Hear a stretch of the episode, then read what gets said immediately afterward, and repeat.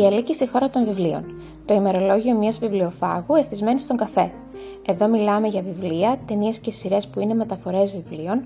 Ταξιδεύουμε μαζί σε λογοτεχνικούς προορισμούς σε όλο τον κόσμο. Μαθαίνουμε τα νέα του βιβλίου και άλλα πολλά σχετικά ή και άσχετα πολλές φορές με την αγαπημένη μας ασχολία, το διάβασμα.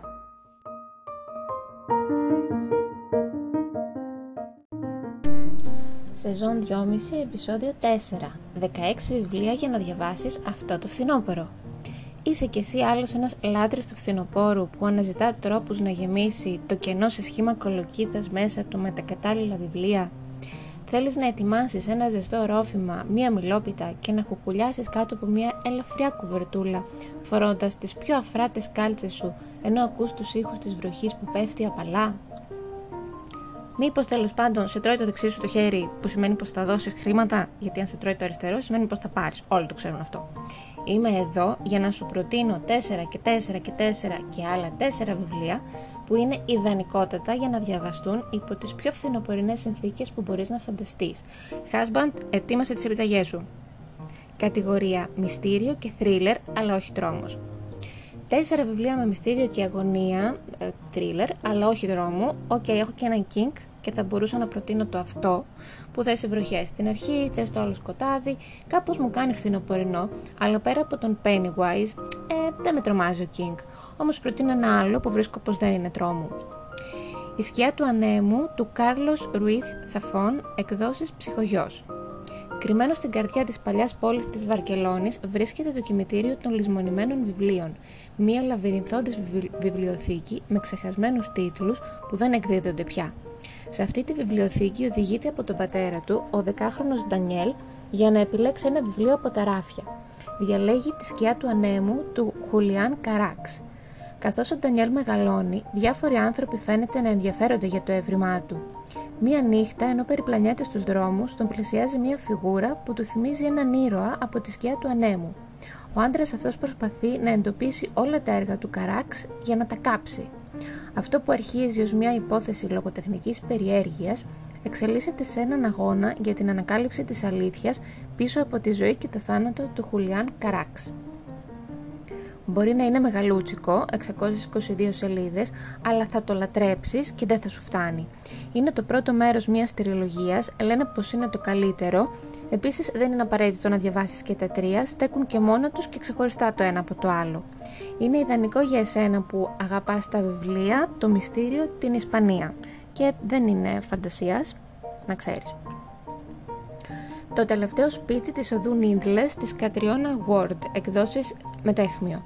Αυτή είναι η ιστορία ενός δολοφόνου, ενός κλεμμένου παιδιού, μια ιστορία εκδίκησης, θανάτου. Η ιστορία του Τέντ που μένει μαζί με την κόρη του Λόρεν και τη γάτα του Ολίβια σε ένα συνηθισμένο σπίτι στο τέλος ενός συνηθισμένου δρόμου. Όλα τα παραπάνω είναι αλήθεια, και ωστόσο κάποια είναι ψέματα. Νομίζεις ότι ξέρεις τι βρίσκεται μέσα στο τελευταίο σπίτι της οδού Νίντλες. Νομίζεις ότι έχεις ξαναδιαβάσει αυτή την ιστορία. Εδώ κάνεις λάθος. Στο σκοτεινό δάσος, στο τέλος της οδού Νίντλες, κάτι είναι θαμμένο, αλλά δεν είναι αυτό που νομίζεις. Δεν σου βάζω παραπάνω περιγραφή, γιατί όλοι λένε να το πάρεις και να το διαβάσεις χωρίς να ξέρεις τίποτα απολύτως. Λέω να τους ακούσουμε. Έχω διαβάσει πως είναι ατμοσφαιρικό, αρκετά παράξενο. Ο βασιλιάς μας λέει στο εξώφυλλο, το γράφει κιόλας, πως έμεινε άναυδος. Είναι νορμάλ σε μέγεθος, 408 σελίδες και το θέλω χθες. Και δεν ξέρω γιατί δεν το πήρα τώρα που έκανε δωρεά το μετέχμιο, φτού. Εγκλήματα στην καρδιά του φθινοπόρου της Αγκάθα Κρίστη, εκδόσεις Ψυχογιός. Γυμνά καφέ κλαδιά με φόντο ένα λοξό φεγγάρι και κάτι που σαλεύει στο δάσος. Φύλλα που θροίζουν και επιστρέφουν από τους νεκρούς, κλαδιά που γνέφουν πονηρά στο φως και κάτι που βαδίζει στο δάσος.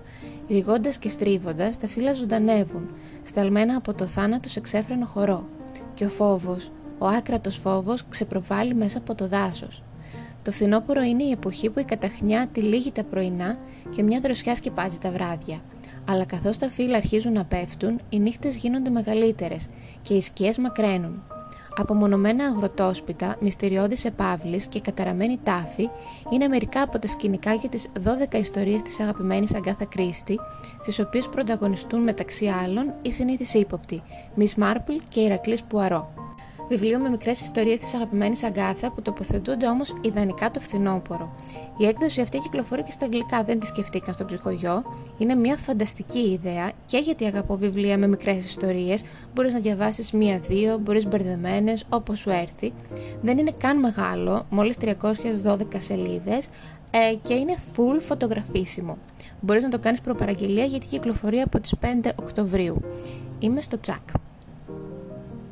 22-11-63 του Stephen King, εκδόσεις Bell. Στις 22 Νοεμβρίου του 1963, 3 πυροβολισμοί αντίχησαν στον Ντάλλας. Ο πρόεδρος Κέννεντι έπεσε νεκρός και άλλαξε ολόκληρος ο κόσμος. Και αν κάποιος μπορούσε να γυρίσει πίσω και να τον αλλάξει ξανά?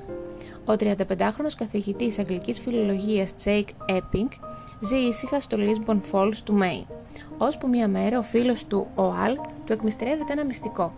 Η αποθήκη στο μικρό εστιατόριό του είναι μια πύλη στο χρόνο. Βγάζει σε μια συγκεκριμένη μέρα του 1958. Και ο Αλ κάνει στον Τζέικ μια παράξενη πρόταση, να γυρίσει στο παρελθόν και να προσπαθήσει να αποτρέψει τη δολοφονία του Κέννεντι. Ο Τζέικ έχει πολλούς λόγους να δεχτεί. Και έτσι ξεκινάει μια καινούργια ζωή σε έναν διαφορετικό κόσμο, τον κόσμο του Eisenhower και του Elvis, όπου τα αμερικάνικα αυτοκίνητα είναι τεράστια, τα κορίτσια φοράνε σωσόνια και το κάπνισμα επιτρέπεται παντού. Σε αυτόν τον κόσμο ο Τζον Κέννεντι είναι ακόμη ένας νέος γερουσιαστής και ο Τζέικ στην καινούργια του πόλη ερωτεύεται επικίνδυνα μια όμορφη βιβλιοθηκάριο.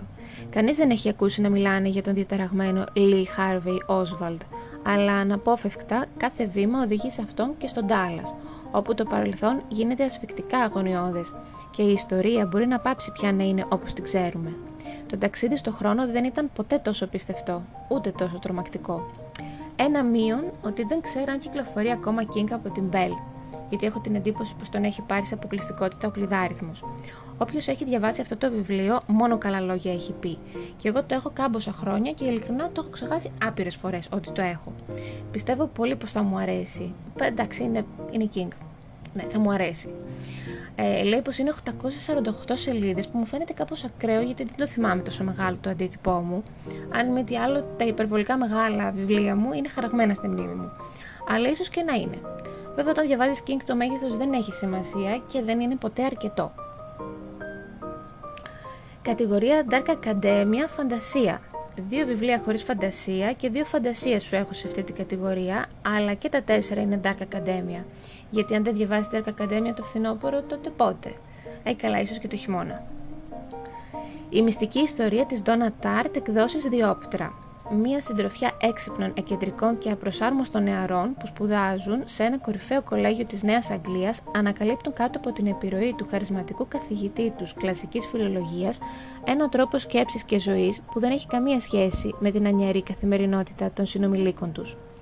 Όταν όμως ξεπερνούν τα όρια της καθιερωμένης ηθικής, καταλαμβάνονται από αιμονές και ολισθαίνουν σταδιακά προς τη διαφθορά, στην προδοσία, με αναπόφευκτη κατάληξη την κυριαρχία του κακού επάνω τους. Ίσως το πιο in βιβλίο του φετινού φθινοπόρου, αναρωτιέμαι πώς θα το διαβάσουμε φέτος. Βλέπεις τι περίτεχνα χρησιμοποίησα πρώτο πληθυντικό, γιατί ακόμη πιστεύω πως έχω ελπίδες να διαβάσω ένα βιβλίο 792 σελίδων. Σχολομαντίο μάθημα πρώτο, θανάσιμη εκπαίδευση της Ναόμι Νόβικ, εκδόσεις Μετέχμιο. Αποφάσισα πως ο Ορίωνας Λέικ έπρεπε να πεθάνει μετά από τη δεύτερη φορά που μου έσωσε τη ζωή. Όλοι λατρεύουν τον Ορίωνα. Όλοι οι άλλοι δηλαδή. Γιατί αν με ρωτάτε, μπορεί να κρατήσει τα φανταχτερά μαγικά μάχης για τον εαυτό του. Δεν υπάρχει περίπτωση να μπω στην ομάδα του φαν που τον λατρεύουν σαν Θεό. Δεν χρειάζομαι τη βοήθειά του για να βγω ζωντανή από το σχολομαντίο όπως αυτή. Τι να μου πούν οι ορδές των τεράτων και των καταραμένων τεχνουργημάτων, τη στιγμή που το πιο επικίνδυνο πράγμα που υπάρχει στο σχολείο είμαι μάλλον εγώ. Δώστε μου μια ευκαιρία και θα ισοπεδώσω οροσειρές, θα σκοτώσω εκατομμύρια, θα γίνω η σκοτεινή βασίλισσα του κόσμου. Αυτό τουλάχιστον περιμένει ο κόσμος. Οι περισσότεροι μαθητές εδώ μέσα θα πανηγύριζαν αν ο Ορίωνας με σκότωνε, σαν εκείνα τα τέρατα που σέρνονται έξω από τις αποχετεύσεις. Μερικές φορές μου φαίνεται πως θα ήθελαν να γίνω η μοχθηρή μάγισσα που νομίζουν ότι είμαι. Το σχολείο σίγουρα το περιμένει, αλλά το σχολομαντίο δεν θα πάρει αυτό που θέλει από μένα, ούτε ο Ορίωνας Λέικ. Μπορεί να μην είμαι η λαμπερή ηρωίδα κανενός, αλλά θα βγω ζωντανή από εδώ μέσα και θα το κάνω χωρίς να χρειαστεί να σκοτώσω χιλιάδες γι' αυτό, αν και σκέφτομαι σοβαρά να κάνω μια εξαίρεση μόνο για έναν. Η Σοφία λέει πως της θύμισε σκοτεινό Hogwarts και προδιάβασε την τριλογία Νεράκι, γιατί είναι τριλογία, Επίσης μου το έκανε δώρο, γιατί η Σοφία ξέρει πως θα μου αρέσει. Έχω διαβάσει μια σελίδα του πέρυσι σε μια προσπάθεια να διαλέξω το επόμενο βιβλίο μου ανάμεσα σε πολλά που ήθελα να διαβάσω ταυτόχρονα και πράγματι, τελικά ήμουν ανάμεσα σε αυτό και στον ωκεανό του Γκέιμαν, αλλά με κέρδισε ο Γκέιμαν. Τώρα νομίζω πως είναι ιδανικός καιρός για να διαβαστεί. Άσε που το έχω βρει σε κάμποσες λίστες με προτάσεις για φθινόπωρο. Είναι βέβαια πρώτο μέρος τριλογίας, αλλά είναι μόνο 448 σελίδες. Μόνο λέω μάλλον επειδή το συγκρινώ με τη μυστική ιστορία. Οι κόρες του Άλεξ Μιχαηλίδης σε εκδόσεις Διόπτρα. Ο Έντουαρντ Φόσκα είναι δολοφόνος. Η Μαριάννα είναι βέβαιη γι' αυτό. Όμως δεν μπορεί να τον αγγίξει κανείς. Όμορφος και χαρισματικός, ο Φόσκα διδάσκει αρχαία τραγωδία στο Πανεπιστήμιο του Cambridge και λατρεύεται τόσο από το προσωπικό όσο και από τους φοιτητές του. Ειδικά από τα μέλη μιας κλειστής ομάδας ευνοούμενων φοιτητριών που είναι γνωστές ως κόρες. Η Μαριάννα είναι μια λαμπρή αλλά και θλιμμένη ψυχολόγος η οποία αποκτά αιμονή με τις κόρες όταν ένα από τα μέλη τους, φίλη της ανεψιάστης της Ζωή, βρίσκεται δολοφονημένο στο Cambridge. Έχοντας υπάρξει και η ίδια φοιτήτρια του Πανεπιστημίου αυτού στο παρελθόν, δεν θα αργήσει να υποπτευθεί πως πίσω από την ιδελλιακή ομορφιά των μεσαιωνικών κτηρίων και τις αρχαίες παραδόσεις κρύβεται κάτι απειλητικό. Και είναι πεπισμένη πως παρά το άλοθή του, ο Έντουαρντ Φόσκα είναι ένοχος για τον φόνο. Γιατί όμως να βάλει στόχο μια φοιτήτριά του, και πώς δικαιολογείται η αιμονή του με τα ελευσίνια μυστήρια και το ταξίδι της Περσεφόνης, της κόρης, στον Άδη. Όταν ανακαλύπτεται άλλο ένα πτώμα, η αιμονή της Μαριάννας να αποδείξει την ενοχή του Φόσκα βγαίνει εκτός ελέγχου, απειλώντας να καταστρέψει τόσο την αξιοπιστία της όσο και τις πιο στενές της σχέσεις. Όμως, είναι αποφασισμένη να σταματήσει αυτό το δολοφόνο, έστω και αν της κοστίσει τα πάντα, ακόμα και τη ζωή της. Αυτός ο τύπος με το ελληνικό όνομα γραμμένο στα αγγλικά, που κατάγεται από την Κύπρο αλλά ζει στο Λονδίνο, έχει γράψει τη σιωπηλή ασθενή, το καλύτερο βιβλίο παγκοσμίως για το 2019 που θέλω πολύ να διαβάσω. Έχει γράψει και αυτό που επίσης έχει κάνει θράψη, αν και πρώτα θέλω να διαβάσω το άλλο από αυτό, το πιο διάσημο, και έπειτα σίγουρα θα θέλω και αυτό, αν μου αρέσει. Μου αρέσει γενικά πολύ το feeling που βγάζει η περίληψη. Είναι φυσιολογικό σε μέγεθος 448 σελίδες. Atlas 6 της Olivie Blake, εκδόσεις Διόπτρα. Olivie, I don't know. Μυστικά προδοσία από πλάνηση δύναμη, είστε στην Αλεξανδρινή Λέσχη. Η γνώση είναι σφαγή, δεν μπορείς να την αποκτήσεις χωρίς θυσία. Η Αλεξανδρινή Λέσχη, κρύπτη της χαμένης γνώσης από τους μεγαλύτερους πολιτισμούς της αρχαιότητας, είναι η μεγαλύτερη μυστική λέσχη μάγων ακαδημαϊκών στον κόσμο. Όσοι κερδίζουν μία θέση ανάμεσα στους Αλεξανδρινούς, θα εξασφαλίσουν μία ζωή πλούτου, δύναμης και κύρους. Μόνο μία φορά κάθε 10 χρόνια, 6 μοναδικά ταλαντούχοι μάγοι επιλέγονται για τις δοκιμασίες. Οι 6 επίλεκτοι είναι η Λίμπη και ο Νίκο, που ασκούν απίστευτο έλεγχο στην ύλη, η Ρέινα, φυσιογνώστρια που κατανοεί τη γλώσσα της φύσης, η Παρίσα, τηλεπαθητική που αποπλανεί για να διαβάσει τη σκέψη των άλλων, ο Κάλουμ, χειραγωγός με παραισθητικές ενέργειες που μετατρέπει όποιον θέλει σε πυθύνιο πλάσμα, και ο Τριστάν που αναγνωρίζει τα ξόρκια και τις ψευδεστήσεις. Όταν οι υποψήφοι στρατολογούνται από τον μυστηριώδη Άτλας Μπλέικλι, μαθαίνουν ότι θα έχουν στη διάθεσή τους ένα χρόνο για την τελική επιλογή. Ποιος έχει τη θέληση και την ικανότητα να τα καταφέρει, ενώ η πραγματικότητα θολώνει μέρα με τη μέρα και η ηθική αρχίζει να διαβρώνεται. Αν οι 6 υποψήφοι αποδείξουν στον εαυτό τους ότι είναι οι καλύτεροι, θα επιβιώσουν τουλάχιστον οι περισσότεροι. Άλλο ένα φαντασίας, και η Ιδιόπτρας στο είδος κερδίζει στο Dark Academia, κατά πως φαίνεται με 3-1. Οι απόψεις για το συγκεκριμένο είναι είτε πολύ καλές είτε πολύ κακές. Το βιβλίο το έχω, είναι πανέμορφο και με σκληρό εξώφυλλο, ήταν δώρο του husband τα περσινά ή τα προπέρσινα Χριστούγεννα, χάνω λίγο το χρόνο, και δεν έχει διαβαστεί ακόμη, πάντως δεν είναι τεράστιο, 520 σελίδες. Είναι επίσης πρώτο μέρος τριλογίας, αλλά δεν έχει μεταφραστεί ακόμη το επόμενο, το οποίο είναι λίγο ύποπτο. Κατηγορία κλασικά.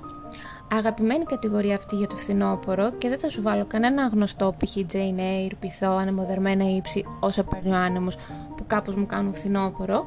Θα σου βάλω 3 ελληνικά και ένα αμετάφραστο, που το αμετάφραστο το θέλω πιο πολύ απ' όλα. Ρεβέκα της Δάφνης Ντι Μοριέ από εκδόσεις Καστανιώτη. Όταν η ανώνυμη ηρωίδα παντρεύεται τον γοητευτικό Maxim de Winter και έρχεται να ζήσει στον πύργο του, το Manderley, βρίσκεται παγιδευμένη σε μια ζωφερή ατμόσφαιρα όπου πλανιέται η ανάμνηση της μυστηριώδους πρώτης συζύγου. Καταξιωμένο ως ένα από τα λίγα κοινά μυθιστορήματα που πέρασαν στην κατηγορία των κλασικών αμέσως μόλις κυκλοφόρησαν, η Ρεβέκα δεν χρειάζεται συστάσεις. Διαβάζεται με το ίδιο ενδιαφέρον τόσο από τους παλιούς όσο και από τους νέους αναγνώστες της. Πάρα πολύ γνωστό, πάρα πολύ ωραίο βιβλίο, με μπόλικο μυστήριο, που εμένα μου παραπέμπει λίγο σε Jane Eyre, έτσι με τον πύργο και την πρώην σύζυγο κτλ. Πράγμα που δεν είναι καθόλου κακό, ίσα ίσα. 422 σελίδες με μία επιφύλαξη αν κυκλοφορεί. Αν όχι, σίγουρα θα υπάρχει σε δανειστικές βιβλιοθήκες, αν και πιστεύω πως είναι ένα βιβλίο που θα ήθελα πολύ να έχω. Επίσης πάντα υπάρχει το Metabook. Ζούσαμε πάντα σε ένα κάστρο της Shirley Jackson, εκδόσεις με τέχμιο. Στην απομονωμένη από το κοντινό χωριό οικία Blackwood ζουν μόνες η Constance και η μικρότερη αδελφή της η Merricat, μαζί με τον άρρωστο γέρο θείο τους Julian. Η οικογένειά τους ξεκληρίστηκε από δηλητηρίαση με αρσενικό και για το φονικό κατηγορήθηκε η Constance. Παρόλο που το κορίτσι αθωώθηκε, ο κόσμος του χωριού δεν αφήνει σε ησυχία τις αδερφές Blackwood.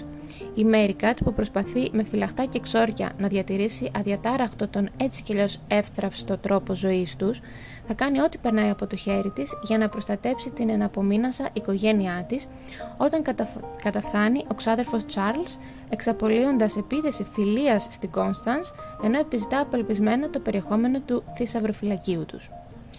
Που ενώ το έχω διαβάσει, δεν το έχω. Νομίζω πως το είχα δανειστεί από την Εύα πριν από κάτι αιώνες. Είναι ένα βιβλίο εξαιρετικό. Η ιστορία έχει μυστήριο που δεν πάει το μυαλό σου. Είναι γοτθικό, σκοτεινό, είναι και μικρό, 248 σελίδες και αν το βρεις κάπου να το πάρεις. Είναι ιδανικό για εσένα που σου αρέσουν τα ποιος το έκανε, είσαι λίγο πιο dark. Δεν χρειάζεσαι φαντάσματα απαραίτητα για να περάσεις καλά. Δεν θυμάμαι αν είχε ή υπονοούσε φαντάσματα, απλά διάβασέ το. Η γυναίκα με τα άσπρα του Wilkie Collins, εκδόσεις Gutenberg. Το πρώτο μυθιστόρημα της συστηματικής λογοτεχνίας μυστηρίου sensation novel, ένα έργο που συνδυάζει τις συγκινήσεις της μεσαιωνικής λογοτεχνίας με τον ψυχολογικό ρεαλισμό μιας σύγχρονης θεματογραφίας και μεταφέρει τον έρωτα αλλά και τη φρίκη του μεσαιωνικού μυθιστορήματος στα σαλόνια μιας μεσοαστικής βικτοριανής Αγγλίας. Εκεί στη μέση της φαρδιάς, φωτισμένης από το φεγγάρι δημοσιάς, εκεί, σαν να είχε ξεπηδήσει μέσα από τη γη ή να είχε πέσει από τον ουρανό, στεκόταν μια μοναχική γυναίκα, ντυμένη από την κορυφή ως τα νύχια με λευκά ρούχα. Η πρώτη εμφάνιση της γυναίκας με τα άσπρα του Wilkie Collins, μία από τις καλύτερες σκηνές της λογοτεχνίας, όπως έλεγε ο Dickens. Ο δάσκαλος ζωγραφικής Walter Hartwright είναι αυτός που πρωτοαντικρίζει τη γυναίκα με τα άσπρα και της προσφέρει τη βοήθειά του. Από τους διώκτες της θα πληροφορηθεί ότι είναι η Αν Κάθερικ και έχει δραπετεύσει από το άσυλο όπου την έχει κλείσει από ευσπλαχνία ο Λόρδος Percival Clyde. Λίγο αργότερα ο Walter προσλαμβάνεται ως δάσκαλος ζωγραφικής της Λόρα Φέρλι, που μοιάζει πολύ με τη μυστηριώδη γυναίκα. Την ερωτεύεται, αλλά εκείνη είναι υποχρεωμένη να παντρευτεί τον Λόρδο Κλάιντ. Έρωτας, μυστήριο, φαντάσματα, αρρώστιες, εγκλήματα, μυστικές αδερφότητες, προδοσίες, ηθογραφία, συναρπαστική πλοκή και πρωτοποριακός για την εποχή του τρόπος γραφής. Η γυναίκα με τα άσπρα υπήρξε η πρώτη μεγάλη επιτυχία του Wilkie Collins. Το βάζω γιατί είναι από τα πιο νέα αποκτήματά μου το φετινό καλοκαίρι που το πέτυχα σε πολύ συμφέρουσα έκπτωση, αλλιώς για το μέγεθός του δεν νομίζω να το τολμούσα, είναι 1015 σελίδες. Ωστόσο, ακόμη κολλάει το τηλέφωνο της δουλειάς όταν από τον ενθουσιασμό μου διαβάζοντας την περίληψη έξα πάνω του όλο τον καφέ μου, κάτι για να μου το θυμίζει κάθε στιγμή. Φαντασιόπληκτη που θεωρώ πως θα βρω χρόνο να το διαβάσω αν δεν αλλάξω δραστικά τις συνήθειές μου. The October Country Stories του Ray Bradbury. Μια συλλογή με ιστορίες του συγγραφέα που γράφει για την ψυχή, τον τρόμο και τους δαίμονες που κατοικούν μέσα σε όλους μας. Το βιβλίο περιλαμβάνει μάλλον 18 μικρές ιστορίες σκοτεινές, φαντασίας, κάπως μου θυμίζει Πόε, επίσης ωραίος για φθινόπωρο, αλλά και όχι, δεν κυκλοφορεί στα ελληνικά δυστυχώς, αλλά δεν είναι και απάλευτο στο πρωτότυπο. Διάφορες εκδόσεις που βρίσκω είναι γύρω στις 300 και κάτι σελίδες. Πάντως εγώ το θέλω και με την πρώτη ευκαιρία θα το αναζητήσω. Κατηγορία κόζι βιβλία. Η τελευταία και πιο αγαπημένη κατηγορία, τα κόζι βιβλία, δύο φαντασίας και δύο όχι, δεν είναι απαραίτητα να είναι κόζι φάνταση, απλά κόζι φάνταση είναι λίγο πλας πλας για μένα. αλλά τα 3 από τα 4 είναι στα αγγλικά. Βέβαια, λόγω και της κατηγορίας, αν έχεις τη δυνατότητα να διαβάσεις το πρωτότυπο, θεωρώ πως θα είναι πολύ πολύ εύκολα. Το πράσινο σημειωματάριο της Κλέρ Πούλεϊ από εκδόσεις Μετέχμιο. Όλοι λένε ψέματα για τη ζωή τους. Τι θα γινόταν όμως αν μοιραζόσουν την αλήθεια? Αυτό αναρωτιέται ο Τζούλιαν Τζεσόπ, ένας κεντρικός ζωγράφος. Αποφασίζει να καταγράψει την αλήθεια για τη ζωή του σε ένα πράσινο σημειωματάριο και να το αφήσει στο καφέ της Μόνικας. Και όσο η ιστορία ξετυλίγεται, το σημειωματάριο που ο Τζούλιαν το έχει ονομάσει «Πείραμα της αυθεντικότητας» αλλάζει τις ζωές των ηρώων. Της Μόνικας, της πολυάσχολης ιδιοκτήτριας του καφέ, του Χάζαρτ που είναι η ψυχή του πάρτι αλλά έχει πρόβλημα εθισμού, του έντιμου και καλόκαρδου Ράιλι, της Άλλης, της νέας μαμάς που δηλώνει influencer και μοιάζει πανευτυχής και της Λίζη, της εθελόντριας που φροντίζει για όλους. Μέσα από αυτή την πρωτότυπη ανταλλαγή μυστικών, οι ήρωες αποκαλύπτουν τις ενδόμηχες αλήθειες και επιθυμίες τους και μαθαίνουν πως η ειλικρίνεια δεν είναι τόσο τρομακτική όσο μοιάζει. Απεναντίας μπορεί να οδηγήσει στην ευτυχία.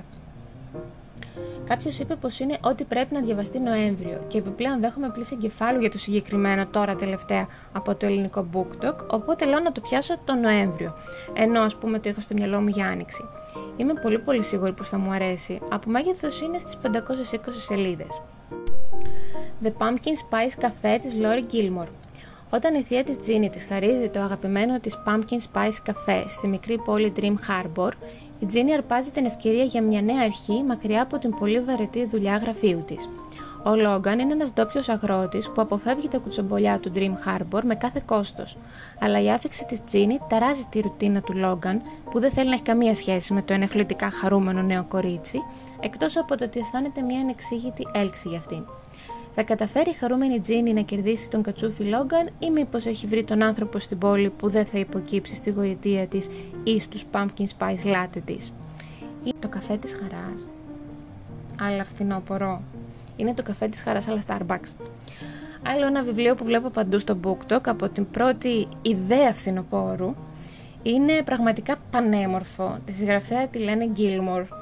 Λένε πως είναι για τους φαν του Gilmore Girls, δηλαδή για το Θεό μπορούν να πούν απλά πάρε αυτό το βιβλίο αλίκη. Δεν είναι καν μεγάλο, 267 σελίδες τίποτα. Και ακόμη και αν το θεωρώ 2,5 κλισέ και τίποτα το ιδιαίτερο, νιώθω κι εγώ σαν άλλος Logan μια καταμάχητη έλξη γι' αυτό το μάλλον χαρούμενο μικρό βιβλίο. The Very Secret Society of Irregular Witches της Σάγκου Μαντάνα. Ως μία από τις ελάχιστες μάγισσες της Βρετανίας, η Μίκα Μουν ξέρει πως πρέπει να κρύβει τη μαγεία της, να κρατάει χαμηλό προφίλ και να μένει μακριά από άλλους μάγους, ώστε να μην μπλέξουν τις μαγείες τους και τραβήξουν την προσοχή. Ως ορφανή που έχασε μικρή τους γονείς της και μεγάλωσε με αγνώστους, έχει συνηθίσει να είναι μόνη και να ακολουθεί τους κανόνες, με μία εξαίρεση. Έναν διαδικτυακό λογαριασμό όπου ανεβάζει βίντεο και παριστάνει τη μάγισσα. Νομίζει πως κανείς δεν θα την πάρει σοβαρά, αλλά κάποιος το κάνει. Ένα μη αναμενόμενο μήνυμα καταφθάνει που την παρακαλάει να ταξιδέψει σε ένα απομακρυσμένο και μυστηριώδες σπίτι του πουθενά για να διδάξει σε 3 νεαρές μάγισσες πώς να ελέγχουν τη μαγεία τους. Σπάει όλους τους κανόνες, αλλά η Μίκα πηγαίνει έτσι κι αλλιώς. Και αμέσως μπλέκεται στις ζωές και τα μυστικά όχι μόνο των 3 μαθητριών της, αλλά και ενός απόμακρου αρχαιολόγου, ενός συνταξιούχου συγγραφέα, 2 φροντιστών που έχουν τραβήξει πολλά και του Τζέιμι. Ο όμορφος και ευέξαπτος βιβλιοθηκάριος στο σπίτι του πουθενά θα έκανε τα πάντα για να προστατέψει τα παιδιά. Και όσο τον αφορά, μία ξένη σαν τη Μίκα είναι απειλή. Μία πολύ γοητευτική απειλή. Καθώς η Μίκα αρχίζει να βρίσκει τη θέση της στο σπίτι του πουθενά, η σκέψη του να ανήκει κάπου αρχίζει να φαίνεται ως πολύ πιθανή. Αλλά η μαγεία δεν είναι ο μόνος κίνδυνος στον κόσμο, και όταν μια πραγματική απειλή έρχεται να χτυπήσει την πόρτα τους, η Μίκα θα πρέπει να αποφασίσει αν θα ρισκάρει τα πάντα για να προστατέψει τη νέα της οικογένεια που δεν ήξερε πως έψαχνε. Εγώ τι να πω για αυτό το βιβλίο που το ερωτεύτηκα από την πρώτη στιγμή που το αντίκρισα, ήταν Love at First Sight. Θέλεις ο πολλά υποσχόμενος τίτλος, το ωραίο εξώφυλλο, η περίληψη? Το μόνο που θα πω είναι πως οι 318 σελίδες του μου φαίνονται ήδη λίγες. Είναι το πιο καινούριο βιβλίο της βιβλιοθήκης μου και το αμέσως επόμενο που θα πιάσω. The Ex-Hex της Erin Sterling.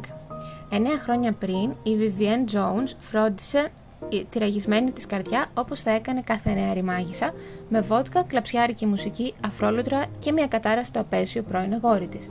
Φυσικά και ήξερε η Βιβί πως δεν έπρεπε να χρησιμοποιεί έτσι τη μαγεία της, αλλά μόνο με ένα κερί με άρωμα σανού δεν υπήρχε περίπτωση παρά να του προκαλέσει μια-δυο μέρες με χάλια μαλλιά. Μέχρι τη στιγμή που ο Ρις Πεν Χάλοου, απόγονος μίας από τις πιο παλιές οικογένειες της πόλης, ραγιστής καρδιών και ενοχλητικά όμορφος όπως ήταν πάντα, επιστρέφει στο Graves Glen της Τζόρτζια. Αυτό που θα ήταν ένα γρήγορο ταξίδι για να φορτίσει τις μπαταρίες του και να κάνει μια εμφάνιση στο ετήσιο φθινοπορεινό φεστιβάλ πηγαίνει τελείως λάθος. Με τη μία συμφορά πίσω από την άλλη, η Vivi αντιλαμβάνεται πως η ανόητη μικρή κατάρα της μπορεί να μην ήταν τόσο άκακη τελικά. Και τότε το Graves Glen δέχεται επίθεση από δολοφονικά κουρδιστά παιχνίδια, ένα τσαντισμένο φάντασμα και μια γάτα που μιλάει και έχει κάποια πολύ ενδιαφέροντα πράγματα να πει. Η Vivi και ο Ρις πρέπει να αγνοήσουν τη μεταξύ τους χημεία, ώστε να δουλέψουν μαζί για να σώσουν την πόλη και να βρουν έναν τρόπο να σπάσουν την κατάρα πριν να είναι αργά. Εγώ αυτό το βιβλίο το θέλω τώρα, όχι τώρα. Είναι επίσης μια σταλιά, 308 σελίδες, έχει και φθινοπορεινό φεστιβάλ και φαντάσματα. Είναι λέει και λίγο spicy, αλλά δεν με ενδιαφέρει αυτό. Αλλά πρέπει να το αναζητήσω άμεσα, πιο άμεσα από όλα. Κάπου εδώ σταματάω, γιατί ήδη έχω βγει εκτός budget. Μην την ψάχνεις, εκτός budget ξεκίνησα να ηχογραφώ αυτό το podcast, μα τι σκεφτόμουν. Τουλάχιστον έχω μερικά από τα παραπάνω, ώστε να καλύψω την άσβεστη ανάγκη μου να πάρω και όλα τα υπόλοιπα. Πες μου, ποιο από τα παραπάνω έχεις διαβάσει κι εσύ, αλλά κυρίως πρότεινε μου βιβλία με φθινοπορεινή αίσθηση, γιατί τα θέλω όλα. Και ας μην μου φέρετε τη σωτήμια του φθινόπωρου μέχρι στιγμής. Σε ευχαριστώ που μ' άκουσες.